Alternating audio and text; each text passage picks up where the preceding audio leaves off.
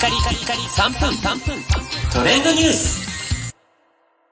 ナビゲーターのしゅんです。今日あなたにご紹介するのは、無印良品のスキンケア化粧品の詰め替え用が発売というニュースお伝えいたします。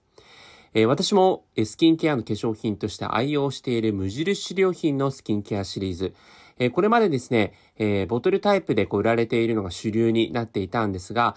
えー今月28日からパウチタイプの詰め替え用が販売されるということになりました。えーこちらね、目的としてはプラスチック削減ということで、えー今までのこうボトルタイプのものに比べて、えーものによっては4分の1のプラスチック使用量に抑えられるということになるんですね。えー実際にあの無印良品のこう愛用者の方から、あのボトルをこう捨てるときに、使い切って捨てるときにこう罪悪感があるといったような声が数多く寄せられているということで、ここ最近の環境配慮という側面から、えー無印良品がこの決断をしました。えー実際に詰め替え用へのこう切り替えはですね、化粧水と乳液が年内に、えーそしてクリーム、美容液類は翌年中に完全移行するという予定だそうです。えーさらにですね、化粧水だけではなくて、えチューブタイプの、えスキンケア製品もあるんですが、えそちらもですね、厚いこう、あの、プラスチックから薄いものに切り替えるということで、そちら2024年度内の切り替えを目指すと。いうことなんですね。えーですので、これあの、この詰め替え用のものをこうどれほどね、えー無印良品の利用者が使うかにもよるんですけれども、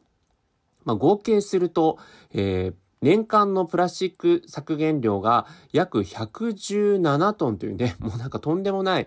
えー数のプラスチックの削減につながるということで、無印良品としては、まあこれ正直やはりスキンケアのものですから、えー衛生面みたいな部分のところでね、えー抵抗感がある方も多いのではないかというところ、そして、えボトルを使わなくなりますので、単価としても、えー90円とか、あの、下がるんですね。そういった意味で無印良品側にとってはこうデメリットもあるんですけれども、えーそこはやはりこの環境配慮に気をつけた製品を販売することによって、えーよりね、信頼にこうつながっていくだろうというような目論見で今回この決断をしたそうです。はい。ということでね、実際にまあ、あのこの詰め替え用をね、使うことで、シャンプーとか、あの、ボディーソープ系はもう、そういった詰め替え用をね、使ってる方も多くいらっしゃると思うんですが、えー化粧品の領域でこういった詰め替え用というのはまだまだ珍しいということで、業界に先駆けてこのようなものが販売されると。大手でね、ここまでやるというのはすごいなというところで、えーこの結果どうなるかというのをウォッチングしていきたいなと思います。